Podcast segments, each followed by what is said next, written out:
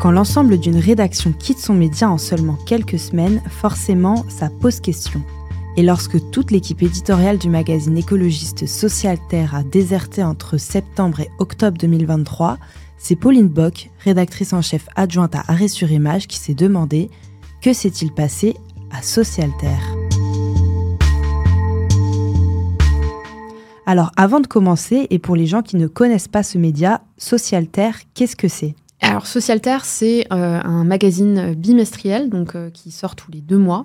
En, dix ans d'existence, le média a beaucoup changé, a eu plusieurs lignes éditoriales, et avec l'arrivée de Philippe Viondury en 2017, donc au poste de rédacteur en chef, ça a complètement changé pour devenir bien plus radical. Et le slogan, tu vois, par exemple, c'est euh, critique radicale et alternative. Donc c'est une ligne édito assez forte qui a vraiment trouvé son public dans les milieux écolos, plutôt de gauche, et ça marchait bien. Dans le cadre de ce podcast, et pour préserver l'anonymat des sources, toutes les citations seront lues par des membres de la rédaction d'Arrêt sur Image. Défendre des valeurs d'écologie sociale et avoir toute une rédaction qui est partie à la limite du burn-out, il y a un problème majeur. Il y avait une gestion assez opaque de la part de la direction. Quand on sait ce qu'il y a derrière, c'est difficile de recommander ce journal ou d'avoir envie d'y bosser.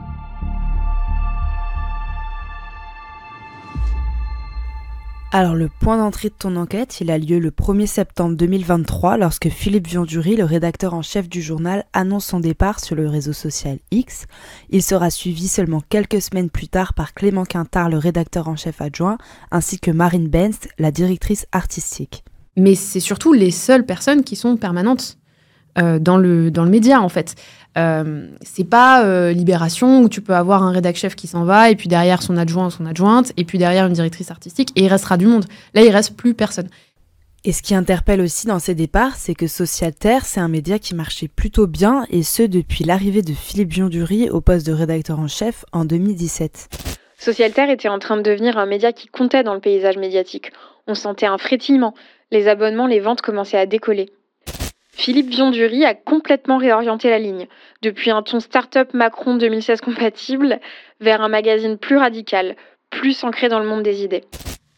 Et ce succès, il se traduit par des ventes et des abonnements en hausse. On compte environ 2000 abonnés en 2017 et près de 6000 abonnés aujourd'hui. Pour ce qui est des ventes en kiosque, on est passé d'une moyenne de 3500 exemplaires par numéro à près de 5000 pour les dernières éditions. Mais l'envers du décor, c'est des journalistes qui fatiguent et subissent une pression énorme. Donc en fait, cette toute petite équipe travaillait énormément et produisait énormément de contenu. Donc on a des ventes qui augmentent, des abonnements qui augmentent, mais euh, une équipe qui reste à niveau constant et euh, qui n'embauche pas. Et c'est là que ça commence à coincer d'après ce qu'on m'a expliqué. Et euh, j'ai pu me procurer une note interne qui dresse le bilan de l'année 2022, qui donc est presque écoulée en novembre quand elle est écrite justement au directeur de la publication, Olivier Cohen de Timari. Tout le, tout le vocabulaire de la pression, du stress, de l'angoisse est présent dans cette lettre. Et ça ressemble beaucoup à un signal d'alerte en fait. Toute l'équipe ressent une saturation en termes de charge mentale et de charge de travail et a l'impression d'être au maximum de ce qu'il est possible d'envisager, voire déjà soumis à une pression excessive. En gros, il demande deux postes plus la titularisation de l'assistant en communication qui est à l'époque en freelance. En fait, la réponse de la direction, ça va beaucoup être euh, OK, on va faire quelque chose, mais ce qu'on m'a beaucoup décrit, c'est l'inertie. Le mot inertie revient énormément. La décision de ne pas euh, embaucher quelqu'un immédiatement, alors que les besoins sont là depuis déjà six mois, fait comprendre à la rédaction qu'en fait, il n'y aura pas de solution amenée. Tu parles également dans ton enquête d'une gestion opaque des finances et notamment du fait que l'équipe n'a jamais touché de primes ni d'intéressement au capital malgré une croissance du chiffre d'affaires. Personne, sauf Olivier Cohen de Timari, le directeur de publication, n'a une idée euh, précise des chiffres de Socialterre. Et donc des questions sont amenées à la direction sur ben, pourquoi on n'en profite pas pour euh, investir, pour embaucher, pour, euh, pour se développer. Quoi. Clément et Philippe me disaient qu'il n'y avait pas d'éléments financiers il y avait une gestion assez opaque de la part de la direction.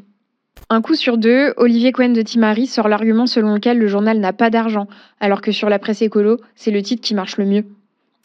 Et ce que, de ce que j'ai compris, c'est arrivé une fois notamment qu'une euh, ancienne salariée qui, a été virée en fait en 2021 a posé cette question de ben en fait euh, on voudrait en savoir plus sur les chiffres et on aimerait bien euh, pouvoir investir ces recettes qui ont l'air positives. Quoi.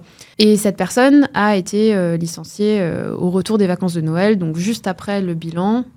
Donc les questions autour de l'opacité, de la gestion des chiffres de Socialterre, elles demeurent. Et ensuite, on arrive à des signaux d'alerte sur toute la rédaction qui, en plus, s'épuise.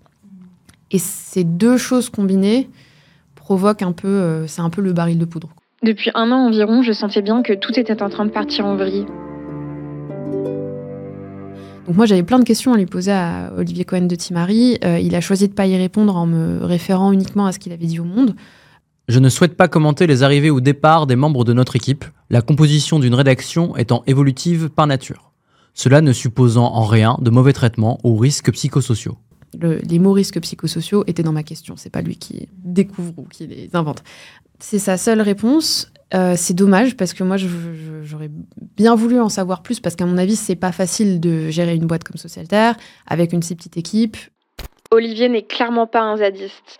Comme ça marche, il ne dit rien, mais je pense qu'il ne se retrouve pas du tout dans son journal. Et maintenant, pour finir, il y a une question que je pense beaucoup se pose. Quelles sont les perspectives d'avenir pour le magazine sans ses membres historiques? En vrai, c'est la question qui m'a fait écrire cet article parce que je me demandais aussi euh, ce que ça allait donner. Et euh, la réponse, c'est qu'on ne sait pas vraiment, dans le sens où c'est pas terminé.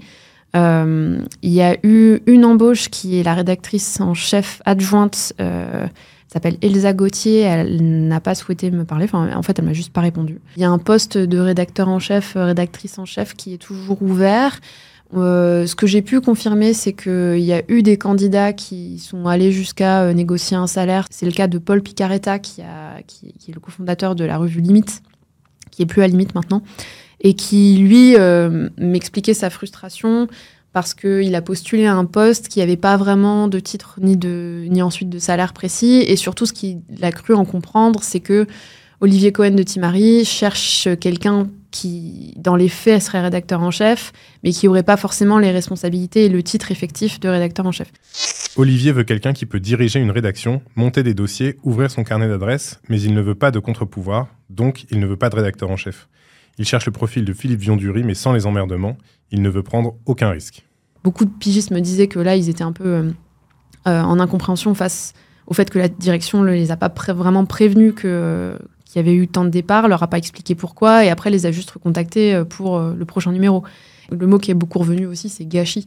C'est un immense gâchis. Euh, pour beaucoup, c'est un déchirement. Alors, ils étaient pas bien payés. Hein, c'est pas un journal qui payait bien, hein. mais mais pour beaucoup, c'est trop triste de choisir d'arrêter de bosser avec ce titre parce pour les raisons qui sont les leurs, parce qu'ils étaient attachés à l'équipe et et à la ligne édito qu'ils avaient, qu'ils avaient fondée ensemble. Ce qui est sûr, c'est que les futurs numéros de Socialterre ne ressembleront plus à ce qu'ils ont été cette année. Que s'est-il passé à Socialterre C'est une enquête signée Pauline Bock à retrouver en intégralité sur arrêtsurimage.net.